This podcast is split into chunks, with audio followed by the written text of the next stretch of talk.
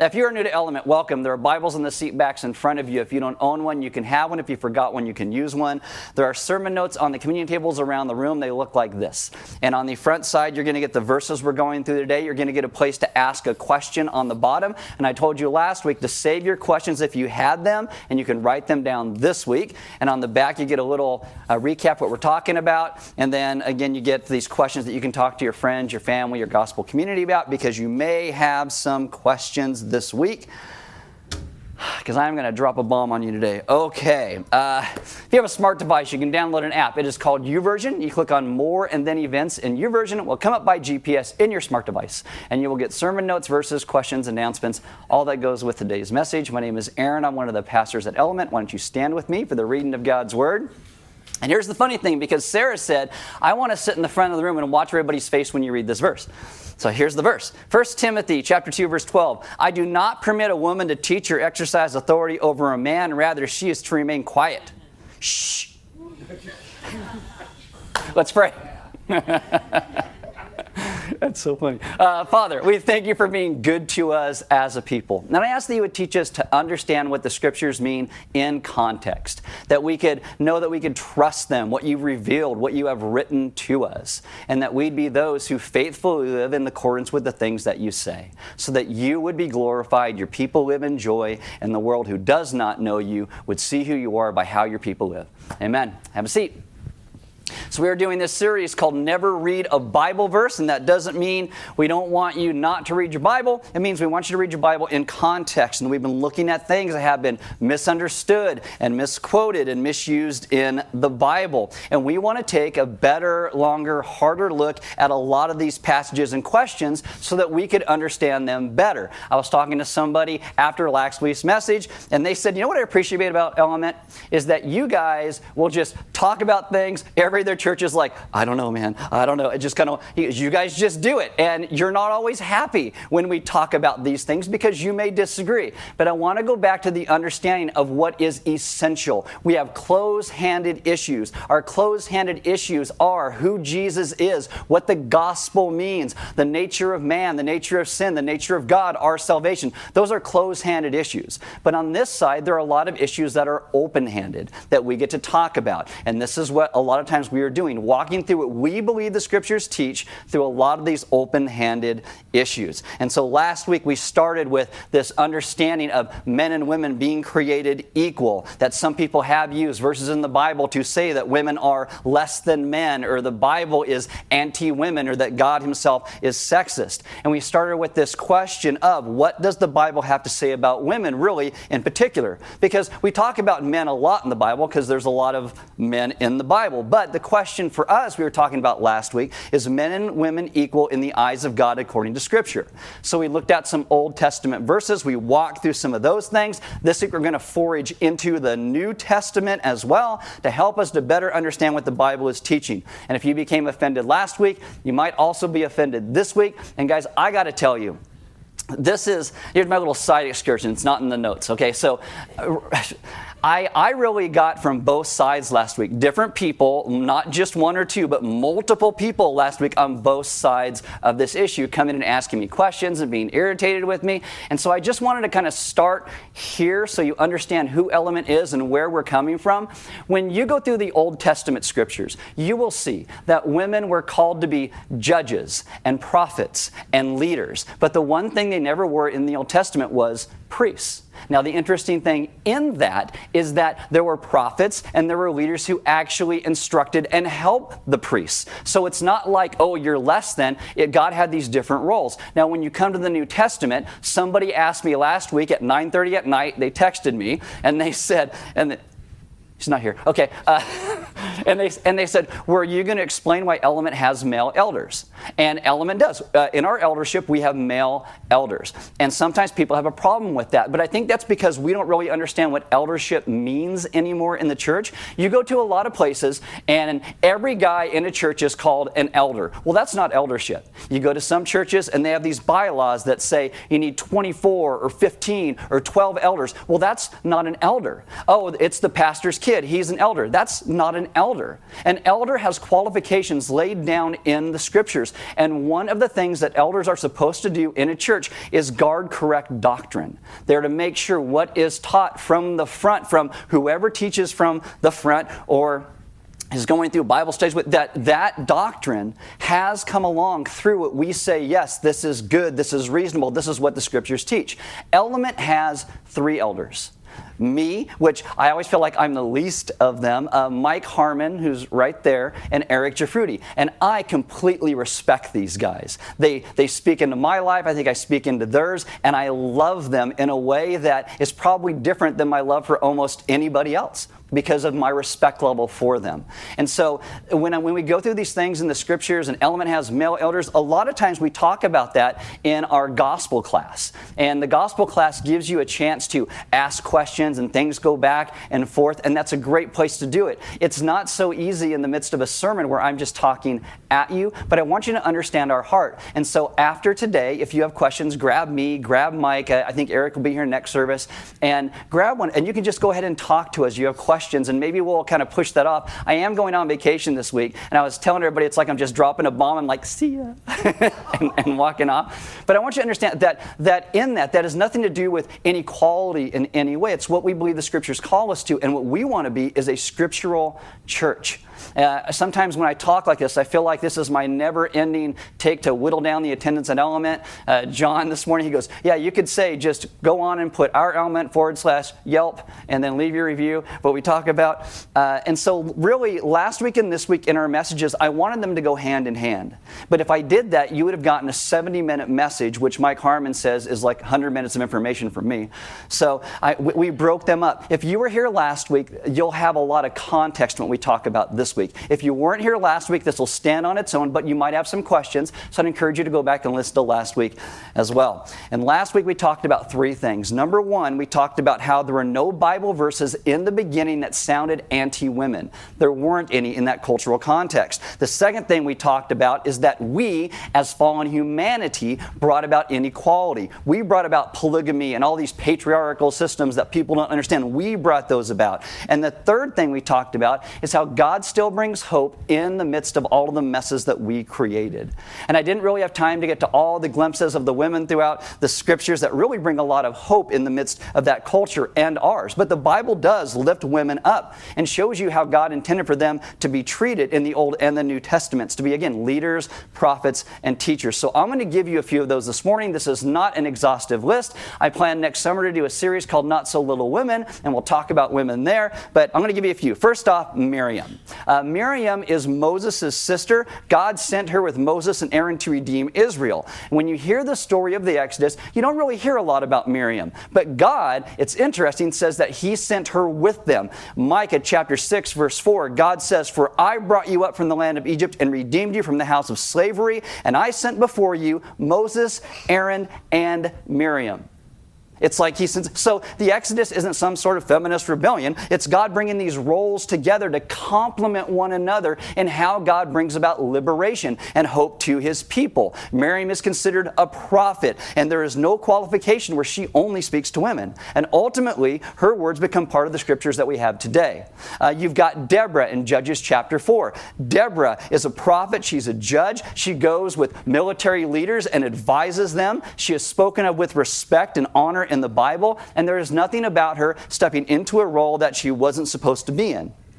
In 2 Kings chapter 22, you meet a woman named Huldah. And I know Huldah sounds like something from How You Train Your Dragon, and she's making soup in the kitchen. I am Huldah. Do you want the soup? That, that's not Huldah. Okay, the Huldah is a female prophet. When King Josiah recommissions the, the rebuilding of the temple, they start the work and they find the book of the law. When they realize it was the scriptures, the king is saddened at how far the people had fallen away from who God called them to be, from the ways of God. And King Josiah he needs somebody to step in and teach the people what the scriptures meant. And this is the priests, all the way down to the king's advisors. They all turn to Huldah.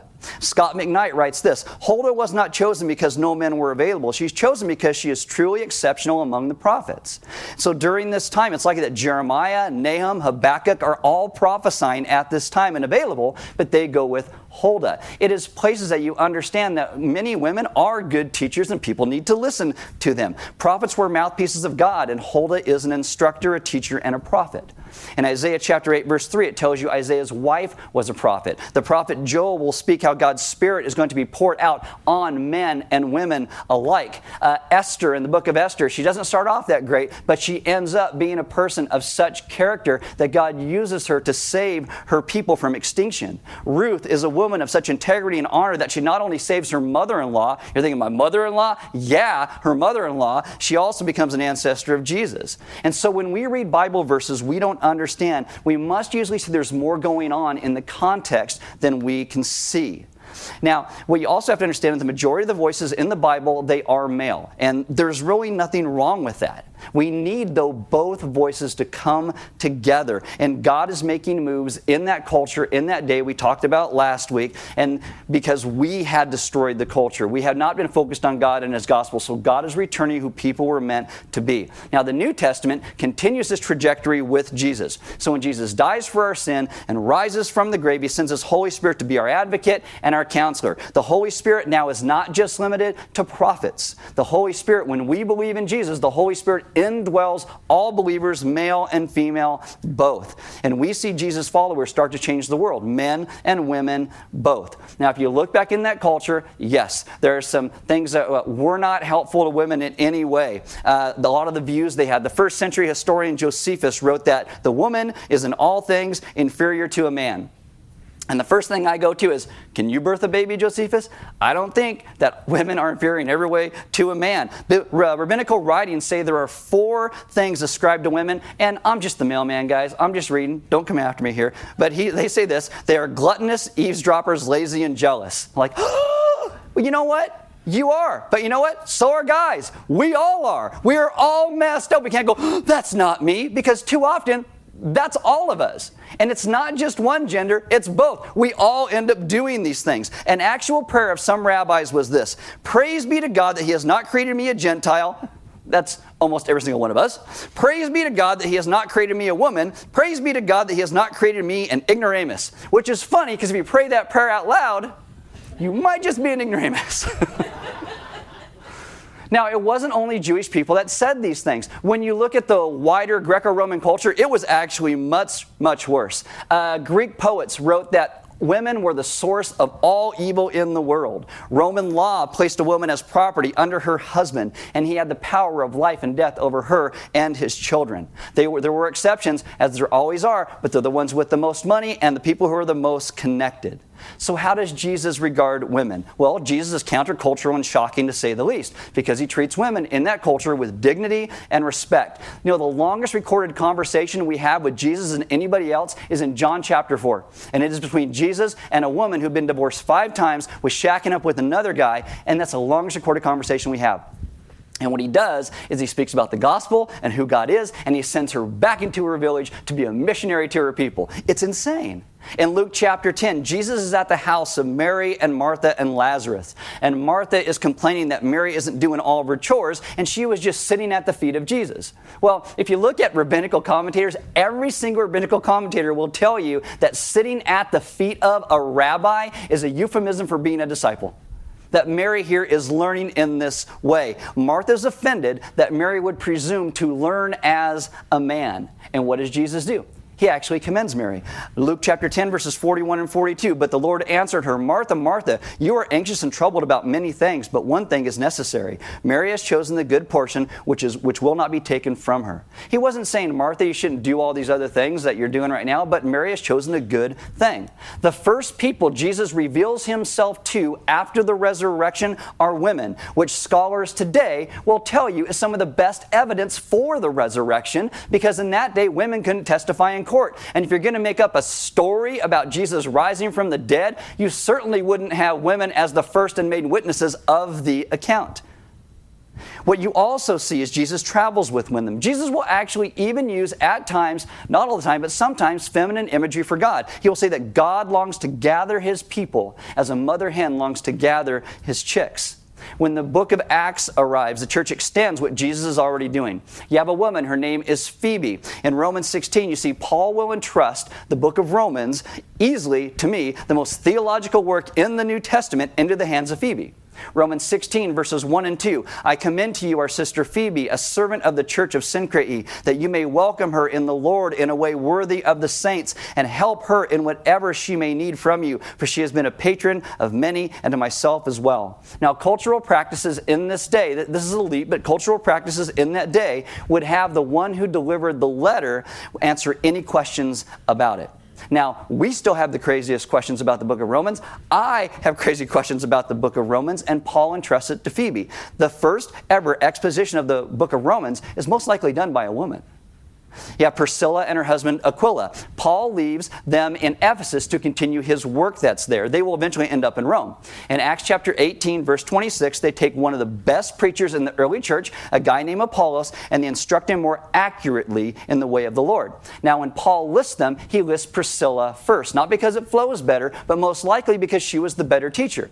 Not, not that Aquila wasn't a good teacher, but she was probably the better teacher of the two, so he lists her first. And then you find this woman named Junia. You have, just like Priscilla and Aquila, Andronicus and Junia, Junia, that's how they're listed. So Andronicus is probably the better teacher of the two. They're husband and wife, and they just might have been considered part of the apostles. Romans 16, verse 7 greet Andronicus and Junia, my kinsmen and fellow prisoners. They're well known to the apostles, and they were in Christ before me. There's a whole debate today because people are saying that we're reading into the text what's there because that could actually be rendered as they are outstanding among the apostles.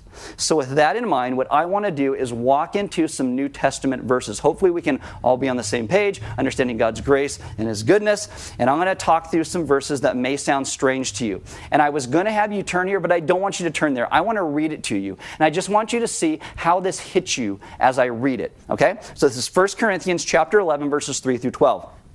Paul says this, but I want you to understand that the head of every man is Christ, the head of a wife is her husband, and the head of Christ is God. Every man who prays or prophesies with his head covered dishonors his head, but every wife who prays or prophesies with her head uncovered dishonors her head, since it is the same as if her head were shaven. For if a wife will not cover her head, then she should cut her hair short. But since it is disgraceful for a wife to cut her hair or shave her head, let her cover her head. For a man ought not to cover his head, since he is the image and glory of God, but woman is the glory of man. For man was not made from woman, but woman from man. Neither was man created for woman, but woman for man. This is why a wife ought to have a symbol of authority on her head because of the angels. If you're ever in an argument with somebody, you can't figure out how to end it, just do that. Because of the angels.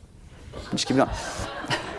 Verse 11, nevertheless, in the Lord, a woman is not, is not independent of man, nor man of woman, for as woman was made for man, so man is now born of woman, and all things are from God. Okay, just take a deep breath, let that settle on you. And what I'm going to first do is I'm going to tell you in the midst of three interesting things that Paul is actually affirming here. The first one is this Paul is affirming public ministry for women. And you probably think, how is that? Well, Paul says women are praying and prophesying. And he says, you know, put the veil on your head and wear that. But he says they're praying and prophesying. And in this context, that would mean to deliver a message from God. And in that context, that would be in that congregation where there would be male and female, men and women. And that's really the most striking teaching about this text. This is a past departure from the history of Israel. Before Paul's time, in order to form a synagogue, you had to have 10 men. You could have a thousand women, didn't have 10 men, it was not a synagogue. Interesting thing happens in Acts. Paul goes down to the river where he assumes he's going to find 10 men. There's going to be a synagogue. There's not, there's just a bunch of women. And Paul's like, okay, God, let's go. And he just steps in and starts teaching.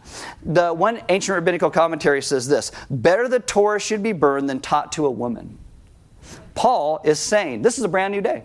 This is a brand new day. Teaching is to include women. Learning is to include women. Speaking and listening. How does this idea come about? It probably comes about from going back to Jesus and Mary and Martha. A lot of times people will look at the story of Mary and Martha and think it's like, oh, don't be busy like Martha, be contemplative like Mary. But again, no first century reader would have understood that story that way because Jesus does not commend Martha, who's doing what women were stereotypically doing at the time in the kitchen. He commends Mary, who was doing what men stereotypically did in that culture. And if you care, there is really no record of a rabbi ever choosing a woman to be a disciple before Jesus, before that right there.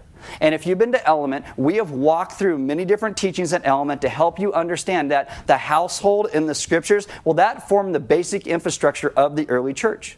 Like they did not, for several centuries, have buildings like we do or organizations like we do. And so what you see is these households, that is what formed the basis of that early church. And in the New Testament, roughly half the households that Paul talks about were headed by women. And that's a staggering percentage in the ancient world. And that means there was a huge influence in leadership that they had in the church. And all of this flows out of how Jesus dealt with and treated and honored women. The second thing you see in 2 Corinthians 11, 11 is that women and men are equally called and mutually interdependent with one another. One of the key words in that passage that everybody freaks out about from 1 Corinthians 11 is the word head. Okay, in, in Greek, this word head is this word called kephale, and in and we get actually today our word electroencephalogram from that. You guys don't care, but we get our word from that. Anyway, in English, we hear the word head, and metaphorically, through our context and language, remember we talked about three weeks ago and then last week, what's the big picture? The big picture is Jesus. What's the cultural context? And that words mean things in that cultural context. Well, when we hear the word head in our cultural context, what we think is boss or someone in charge. And I don't want to lose you in this, but that word is much more likely in the early stages there to be talking about the source source of something. There's a whole debate today because you can't really find places in early Greek literature where that word kephale was used to mean boss. It always referred to the source of something like the headwaters of a river. So in this case, if you look at it all in context from the beginning to the end of 1 Corinthians 11, Paul is going back to Genesis 1 and 2. And he's talking about that creation and what God did. What does God do? Well, Jesus creates Adam. Out of the side of Adam, uh, God creates woman. And when Jesus comes, who sends Jesus? God the Father. It's this idea of this is the created order of what God did. Now, what you see is that in Paul's day, they lived in a culture where husbands were over wives as masters were over slaves. And what Paul is trying to do is push these people back to an understanding of what creation was supposed to look like, how we were supposed to be in ministry with one another together, coming alongside one another. Paul is not saying our social system is the best expression of God's will for all of humanity of what we're doing in the Greco Roman culture. What he's saying is there's a creation order of what this looks like in context. And I, and I showed you last week, the text in Genesis 1 is very careful to show you that God made the man and the woman in his image. He gives the man and the woman the mandate to stewardship and have responsibility over the earth. And there is no really division of responsibilities in that until after after the fall. He says both are meant to have dominion over the earth, which takes us to my third thing, and that is women and men are to treat one another with dignity. How do we know? In the context of 1 Corinthians 11, as Paul walks through this, Paul says, verse 7, but the woman is the glory of man. The word for glory there is word for reflection, and people will sometimes wonder, well, does that mean the woman is lower than the man? It doesn't mean that, because that same expression will be used in the Old Testament, and will tell you that Saul was the glory of Israel. That didn't diminish Saul. That's a tribute and an honor. And in context, you keep reading, goes to verse 9, neither was man created from woman, but woman from man. What's that going back to? Well, we talked about last week, Genesis chapter 2. It's showing us this creation order in context. God will say, It is not good for the man to be alone. I will make a helper suitable, a helper fit for him. And I told you that the word helper is the word that God uses for himself in the scriptures more than he ever uses it for people, so it doesn't mean less than. Husbands ruling over their wives, that comes out of the fall. Now let me show you something else that's kind of interesting in this as well. If you if you jump back four chapters to 1 Corinthians chapter 7 verse 4, Paul is writing about marriage and sex and he will say this, "The woman does not have authority over her own body but yields it to her husband." And a lot of people stop right there and like, oh, "What?" Well, in that day, that's what the law was. That's not a surprise. In the ancient world, a woman always belonged to somebody. In fact, we still sometimes even do this in weddings. We say, "Give them their hand in marriage." Uh, we, this isn't same cultural context as we have today, but back then when that was done, giving a hand in marriage, that was a Roman practice. And if you gave someone your daughter there to with hand to the person they were marrying, that meant that that person now had legal authority over her. They could also marry somebody without hand, and that means they got married, but the father still retained legal authority over her. But somebody always had authority over the woman. So Paul says this The woman does not have authority over her own body, but yields it to her husband. That's just culture. That's what's there. But he doesn't stop there. This is what he then says. Likewise, the husband does not have authority over his own body, but the wife does. And all the women are like, what? What? I don't know how excited they get about that. I mean, I don't know. But but, but husbands right, might just be thinking right there, my wife has authority over my body. What's the point of even being a husband anymore? The point is that in Christ, in the community of Jesus, we no longer live for ourselves. We have died to all that. We want to go back to creation and how God made us to be so the gospel can actually go forward. So we stop fighting one another and subjugating one another and live as God calls us to as a people, complementing one another that takes the gospel forward. We now live for Jesus and one another. In 1 Corinthians 11, 11, in that passage, Paul has that long discussion about veils and head coverings, and it seems so strange to us. But Corinth was a port city, had huge expressions of sexuality. The patron saint in Corinth was the goddess Aphrodite, which is where we get aphrodisiac from. She is the goddess of love. Temple prostitution is part of that city's culture. And if you wanted to find a temple prostitute, you would find them because they had an unveiled head or short hair or a shaved head, and that's how you would identify them them. And so, most likely, these instructions, when Paul says all of this, is meant to his desire to say in the Christian community, our worship should look different. So, they had these things called agape meals. We today simply call it communion, and we give you a little cracker and some juice or some wine, but they would have huge meals. And the people in town would begin to hear about that. Oh, and they would translate agape as the love feast. They thought that Christians were involved in cannibalism because we would eat the body and drink the blood of Jesus Christ. What's going on with those people. And so Paul says, don't look like everybody else. Your worship should look different. Distinguish it from the promiscuity. And so don't look like one of the prostitutes. Wear this veil on your head. So our worship actually looks different. That does not mean, as some people have said, that all women in all cultures should wear head coverings. How do we know that? Because Paul is departing from Jewish custom because it was men in Israel who would wear prayer shawls over their head when they prayed. They would put their prayer shawl up, they would grab their tallits, their, their tassels on their prayer shawls, and that's how they would pray. And so you know that Paul is writing to a particular culture. Paul's point is not about veils and that's a, that a woman is less than. It's that in Jesus' new community, men and women share together this divine call that God has placed in our lives to love each other and have the gospel go forward. Our priority is not our rights, our priority is the forward proclamation of speaking the gospel of what Jesus did to save us. And that's the point.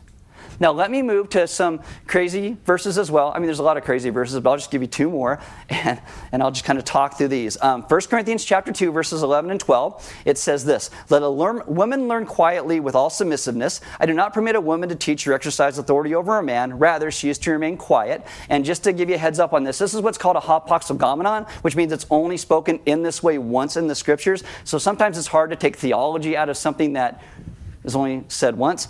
1 Corinthians chapter 14 verses 34 and 35, the women should keep silent in the churches for they are not permitted to speak, but should be in submission as the law also says. If there is anything they desire to learn, let them ask their husbands at home, for it is shameful for a woman to speak in church. Shh. Okay. Now, all the things we talked about, if you're here last week or not, but hopefully you got some of that this week. And if we're walking through this, what do we need to go in our minds read something that's like, oh, women are less than? No, we need to look at who wrote the books, who they were written to, and why they were written, right? So, big picture, uh, context, and words mean things.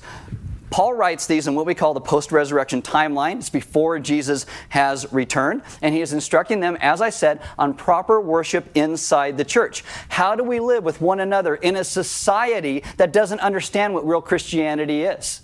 A society that probably says, oh, this is what Christianity is all about, when they don't really know. Does that sound familiar? Yeah, sounds a lot like ours. So, how do we live in the world in a way that reflects who Jesus really is?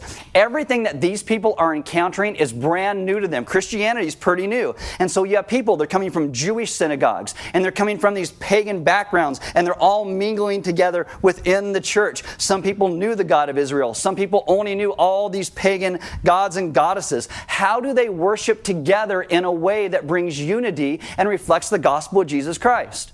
Well, in Corinth, as I said, central to that was the Aphrodite worship. And so Paul writes the letters because they're asking him questions, and there's all these divisions in the church. And before he tells women to be silent, he constantly highlights their divisions. Paul was saying there is so many abuses of the unity in 1 Corinthians chapter 12, Paul will say, You've all been given one spirit, one baptism. You are one body. There's no male or female. There's no Jew or Greek. There's no free or slave. There's not one that's better than the other. We are all one in Christ. That's how unity comes. Not by emphasizing how different we are, but focusing ourselves on the person of Jesus.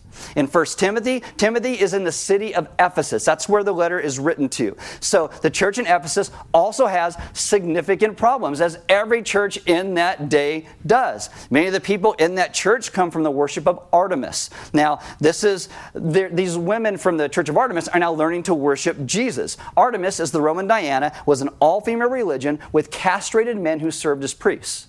And so now they come into a church and they're learning about Jesus, who is a man who died for our sins and rose from the grave. And so, First Timothy, he's canceling these people about dress codes and sensuality because they really have no grounding for it.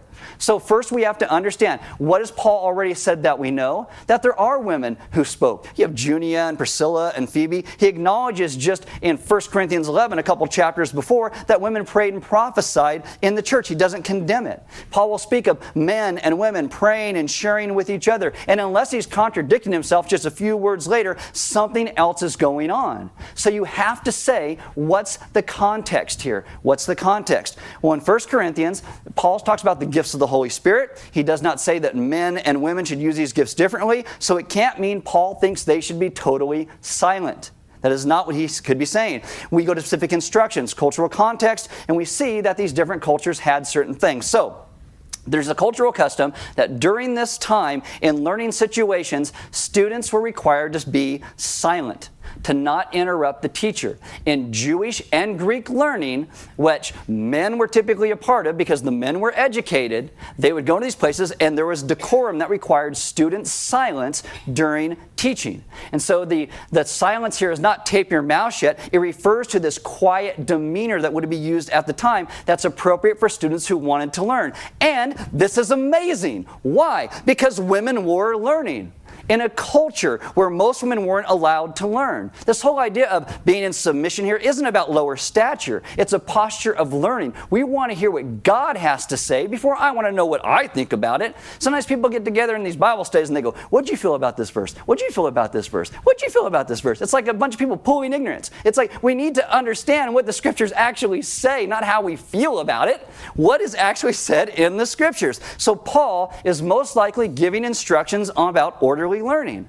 Well, what about women learning from their husbands at home? Well, first off, Paul doesn't give these instructions to men because men were instructed in classical learning, so they probably sat there pretty quietly.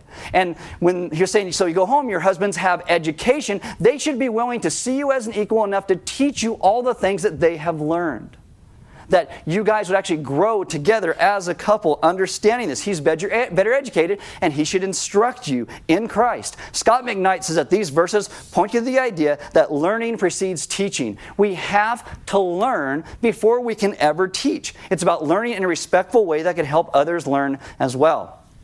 Also, in this time, in most conservative Judaism, even today, but in Greek learning, when and if there were ever women present, and in Judaism, if there were women present, they would sit separately. They would sit separately. And for Judaism, that's a custom. It is not a biblical directive.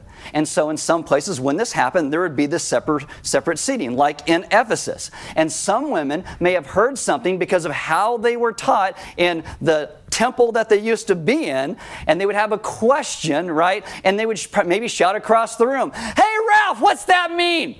What's, I don't know what he's saying. You'll get back to you. What's he saying? Can you imagine how distracting that would be? No? Okay, this is one of the reasons we offer children's ministries in Element.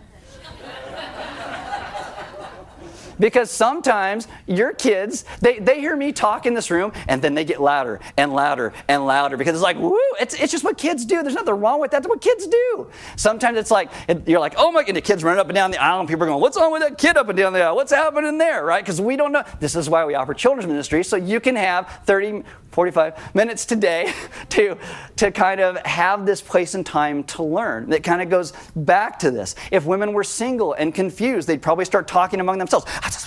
And Paul is saying, just let's go through the teaching, through the learning. If you have questions, we can do that later. But let's learn together. It's all about unity and worship together.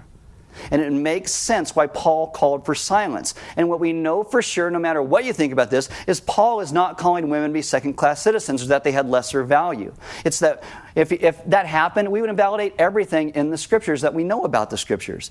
And so what we see is something unprecedented since mankind brought sin into the world. And that is God is restoring what had been lost.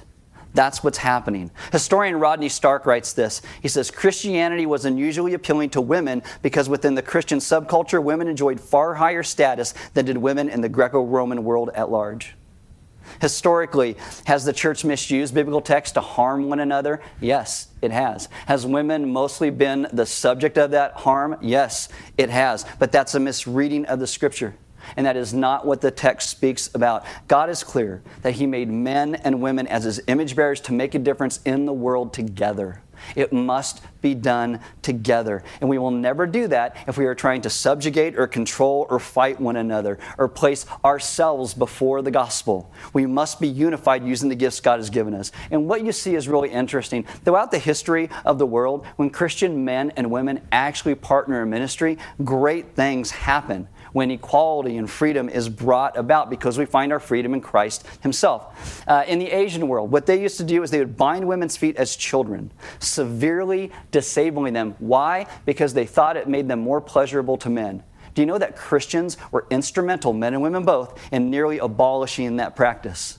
In India, when uh, women were actually expected to throw themselves on their dead husband's funeral pyre when they, when they burned him and Christians and Christian missionaries, men and women working together, have nearly ended that practice.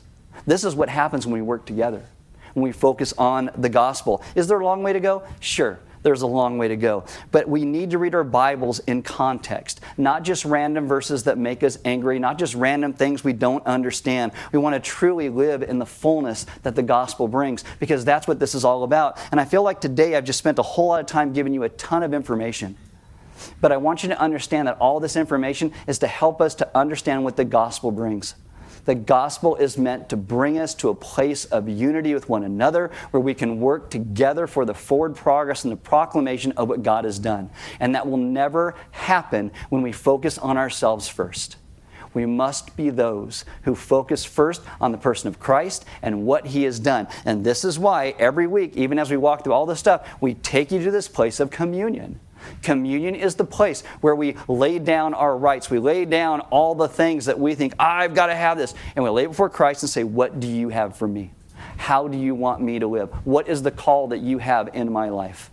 And so you take that cracker and you break it like Christ's body was broken for us, every single one of us, men and women both. And you dip it in the wine or the grape juice as a reminder of his blood that was shed for us because we cannot save ourselves.